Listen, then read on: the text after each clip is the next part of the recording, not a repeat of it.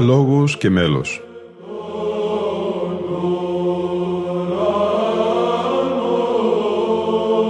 Προσεγγίσεις στη μυσταγωγία της ψαλτικής τέχνης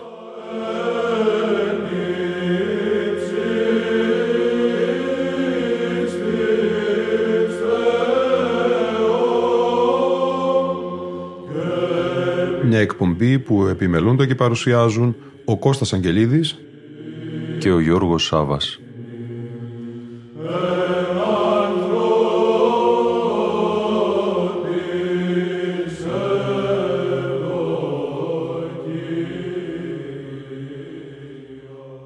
Αγαπητοί φίλοι ακροατές και φίλες ακροάτριες, Χριστός Ανέστη.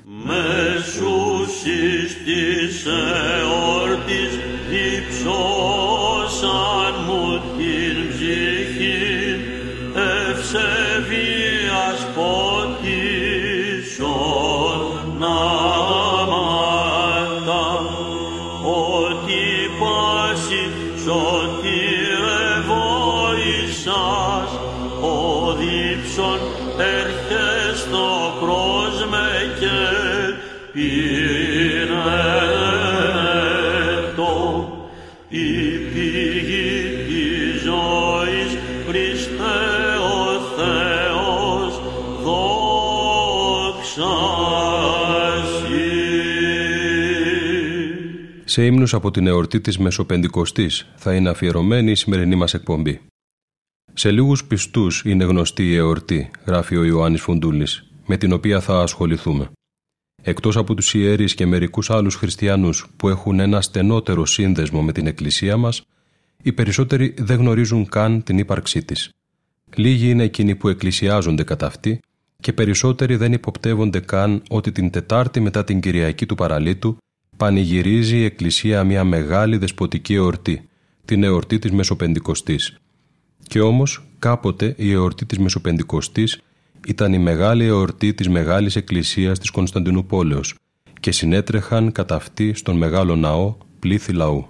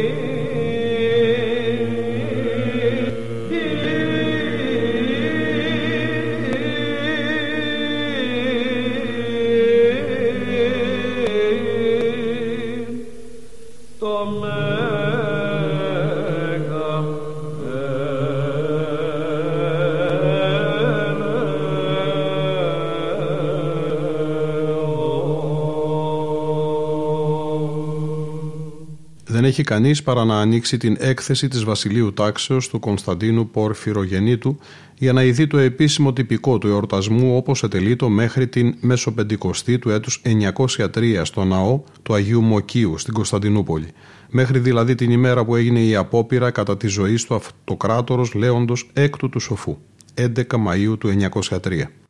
Εκεί υπάρχει μια λεπτομερής περιγραφή του λαμπρού πανηγυρισμού που καταλαμβάνει ολόκληρες σελίδες και καθορίζει με την γνωστή παράξενη βυζαντινή ορολογία πως ο αυτοκράτορ το πρωί της εορτής με τα επίσημα βασιλικά του ενδύματα και τη συνοδεία του ξεκινούσε από το Ιερό Παλάτιο για να μεταβεί στο ναό του Αγίου Μοκίου όπου θα ετελείτο η Θεία Λειτουργία.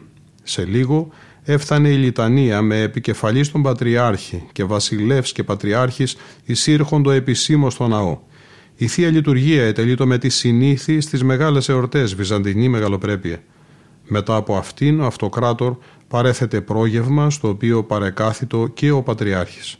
Και πάλι ο βασιλεύς υπό τις επευθυμίες του πλήθους εις πολλούς και αγαθούς χρόνους ο Θεός αγάγει την βασιλεία νημών και με πολλούς ενδιαμέσους σταθμούς επέστρεφε στο Ιερό Παλάτι.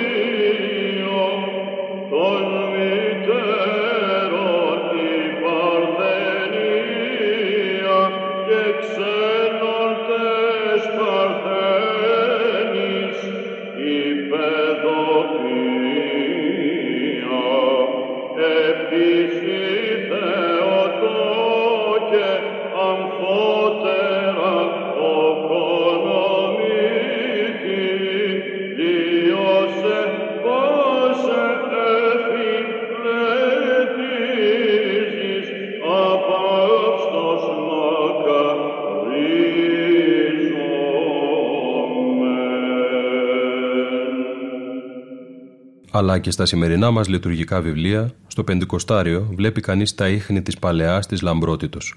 Παρουσιάζεται σαν μια μεγάλη δεσποτική εορτή, με τα εκλεκτά της τροπάρια και τους διπλούς της κανόνες έργα των μεγάλων υμνογράφων του Θεοφάνους και του Ανδρέου Κρήτης, με τα αναγνώσματά της και την επίδρασή της στις προ και μετά από αυτήν Κυριακές, και με την παράταση του εορτασμού της επί οκτώ ημέρες κατά τον τύπο των μεγάλων εορτών του εκκλησιαστικού έτους.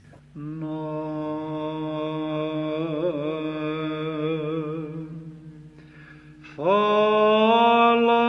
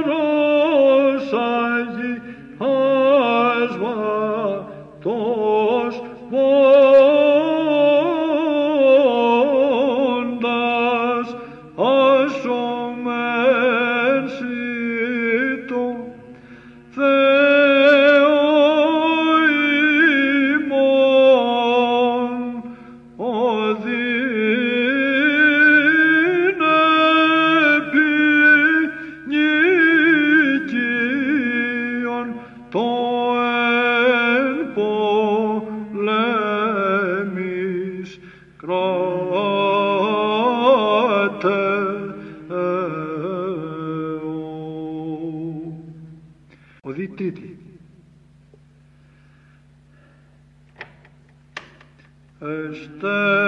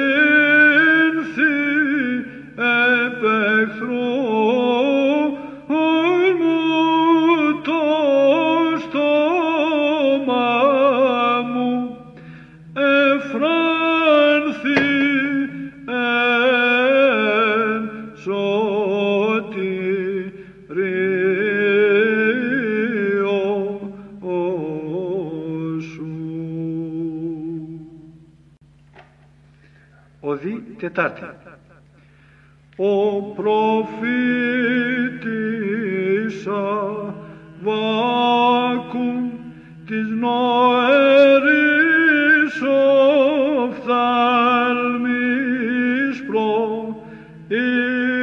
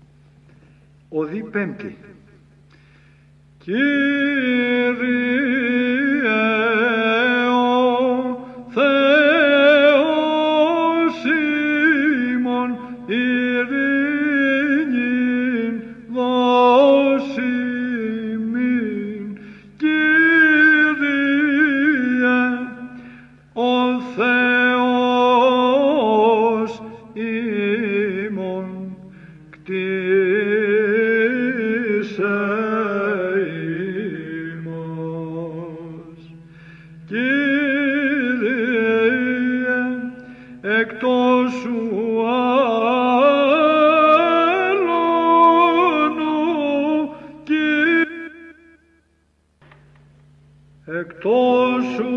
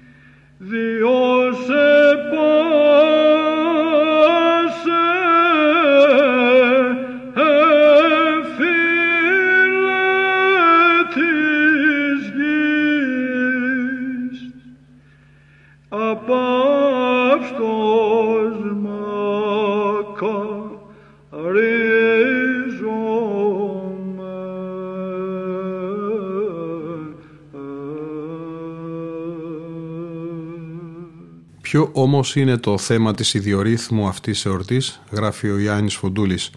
Όχι πάντως κανένα γεγονός της ευαγγελικής ιστορίας. Το θέμα της είναι καθαρά εορτολογικό και θεωρητικό. Η Τετάρτη της Μεσοπεντηκοστής είναι η 25η από το Πάσχα και η 25η πρώτης Πεντηκοστής ημέρα.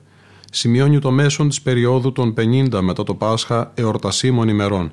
Είναι δηλαδή ένας σταθμός, μία τομή. Ωραία το τοποθετεί το πρώτο τροπάριο του εσπερινού της εορτής.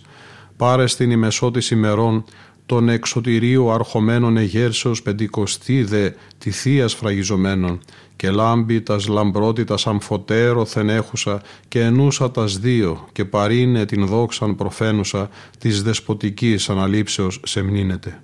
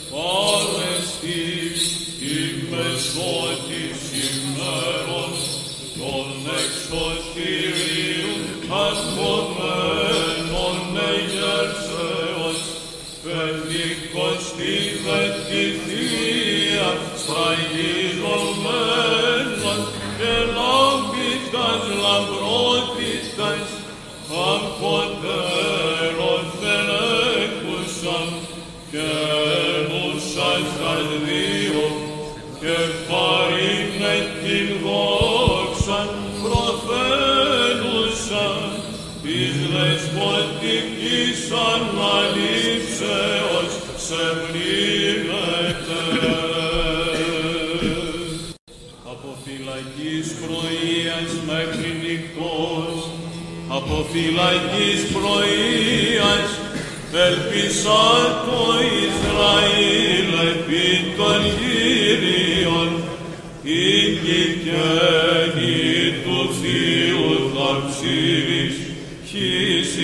επί πάντας ως περιέγραπτε πνεύματος η προθεσμία κηρύττει ημείς ευθύσαν της μετά Χριστού θάνατον και τα και Ανάσταση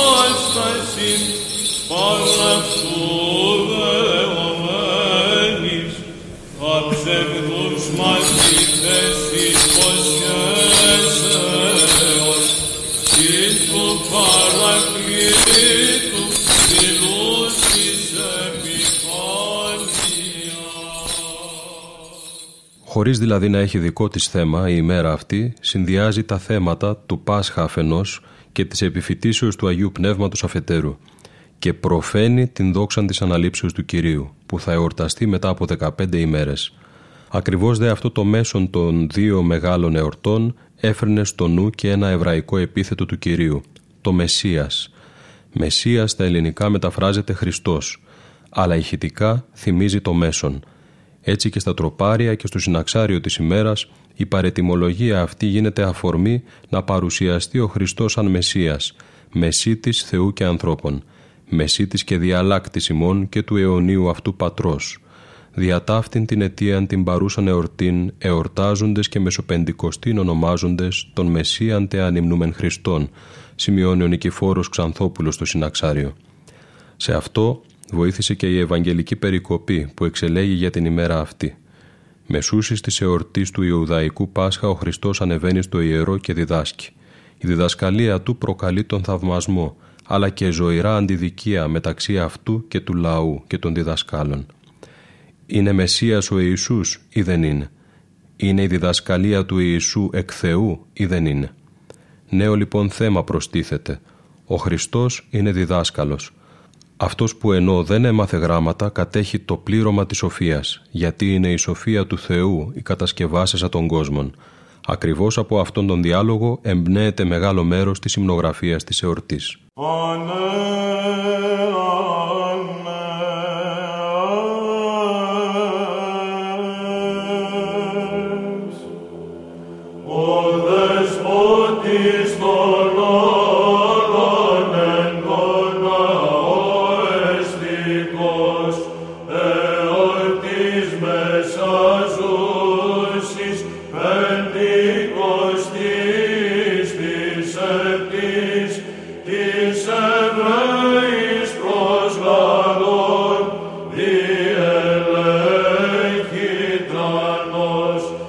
Παρισία πολύ ως βασιλεύς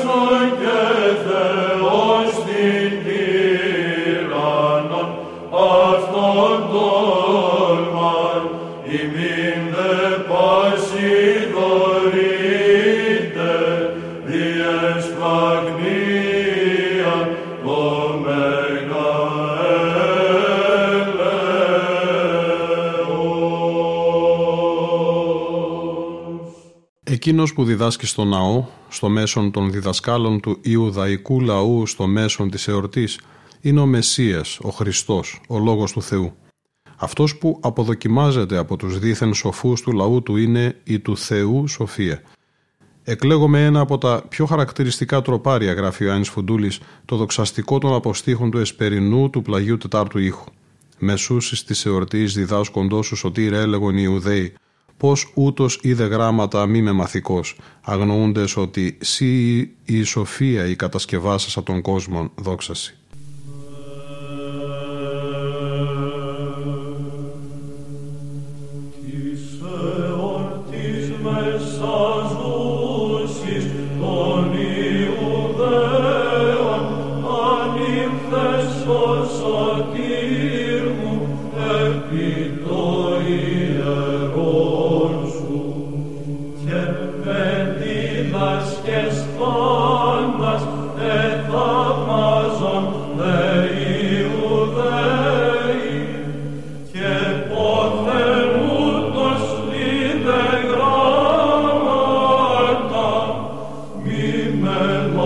Amen.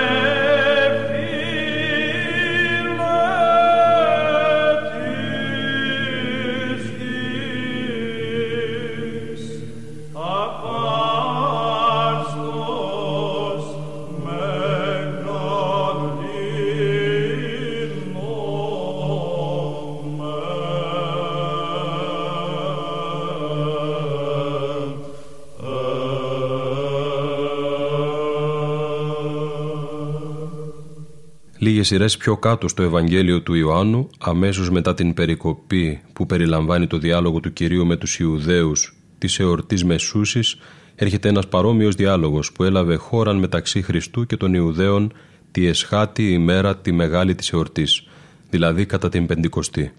Αυτός αρχίζει με μια μεγαλήγορο φράση του Κυρίου «Εάν της διψά ερχέστο πρόσμε και πινέτο, ο πιστεύων εις εμέ καθώς υπενιγραφή, ποταμί εκ της κοιλίας αυτού ρεύσου συνείδατο ζώντος». Και σχολιάζει ο Ευαγγελιστής «Τούτο δε είπε περί του πνεύματος, ου έμελον λαμβάνειν οι πιστεύοντες εις αυτόν». Δεν έχει σημασία ότι οι λόγοι αυτοί του Κυρίου δεν ελέγχθησαν κατά την Μεσοπεντηκοστή, αλλά λίγες ημέρες αργότερα. Ποιητική αδεία μπήκαν στο στόμα του Κυρίου στην ομιλία του κατά την Μεσοπεντηκοστή. Τέριαζαν εξάλλου τόσο πολύ με το θέμα της εορτής. Δεν μπορούσε να βρεθεί πιο παραστατική εικόνα για να δειχθεί ο χαρακτήρ του διδακτικού έργου του Χριστού, Στο διψασμένο ανθρώπινο γένος η διδασκαλία του Κυρίου ήλθε σαν είδωρ ζών, σαν ποταμός χάριτος που εδρώσισε το πρόσωπο της γης.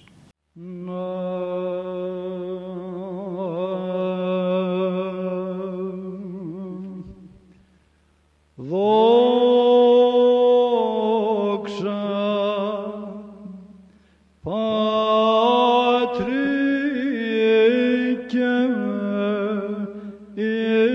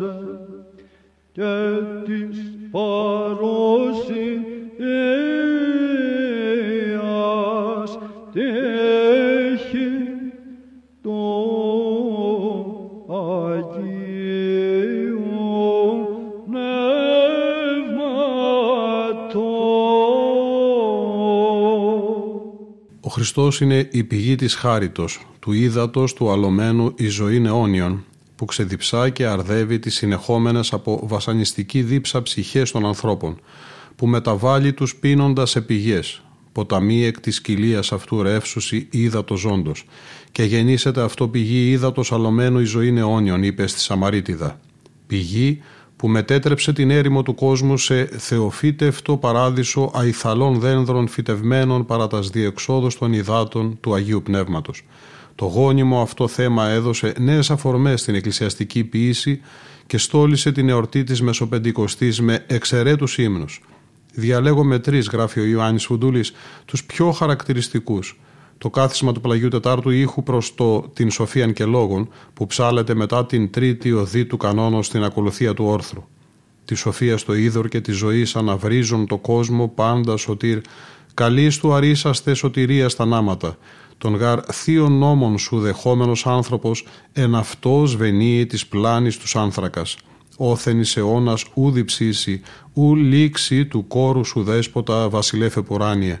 Δια τούτο δοξάζομεν το κράτος ο Χριστέ ο Θεός, των πτεσμάτων άφεση νετούμενη καταπέμψε πλουσίως της δουλής σου. Το απολυτίκιο και το κοντάκιο της εορτής, το πρώτο του πλαγιού τετάρτου ήχου και το δεύτερο του τετάρτου.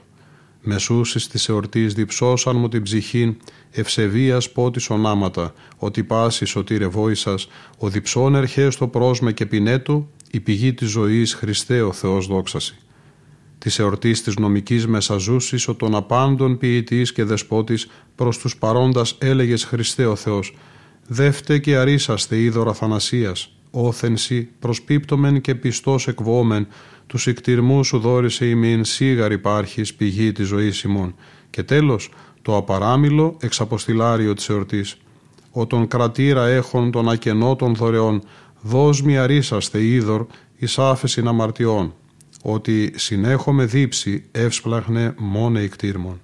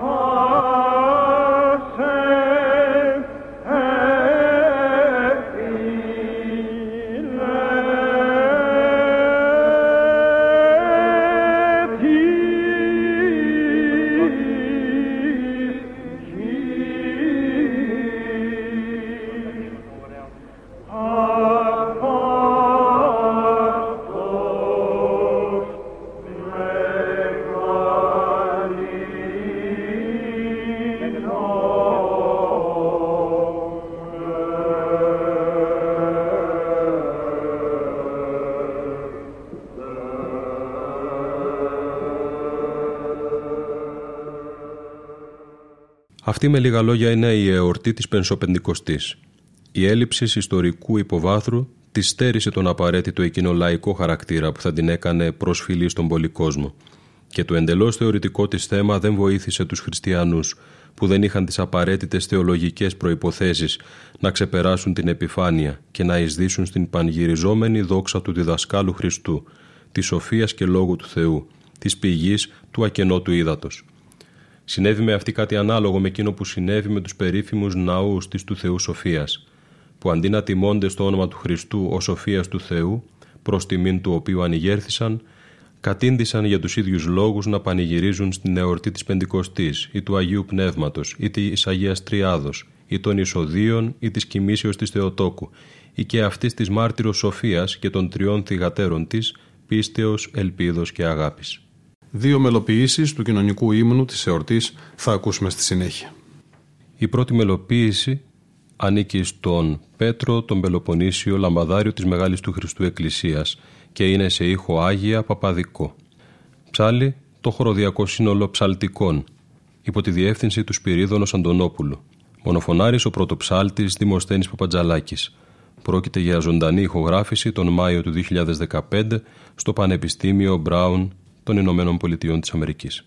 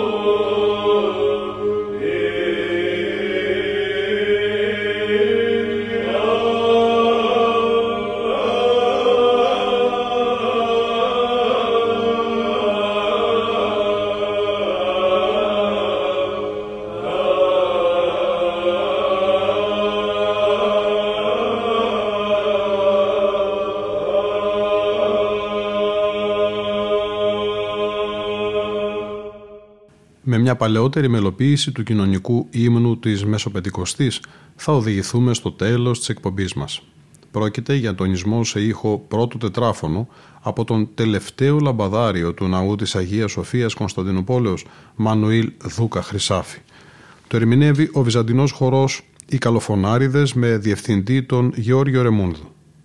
Στο πρώτο μέρος της εκπομπής μας, κατά την ανάγνωση του κειμένου του Ιωάννη Φουντούλη, μας συνόδευσαν ύμνοι από τους πρωτοψάλτες Γεώργιο Κακουλίδη, Γεώργιο Σύρκα και Ματθαίο Τσαμκυράνη, τον πατέρα Πανάρε το Φιλοθεήτη, τον άρχοντα πρωτοψάλτη Φώτιο Κετσετζή, τον βυζαντινό χορό Οι Καλοφωνάριδες υπό τη διεύθυνση του Γεωργίου Ρεμούντου, τον άρχοντα μουσικοδιδάσκαλο Θεόδωρο Βασιλικό και τον χορό του και τέλος τον πρωτοψάλτη Σπυρίδωνα Περιστέρη.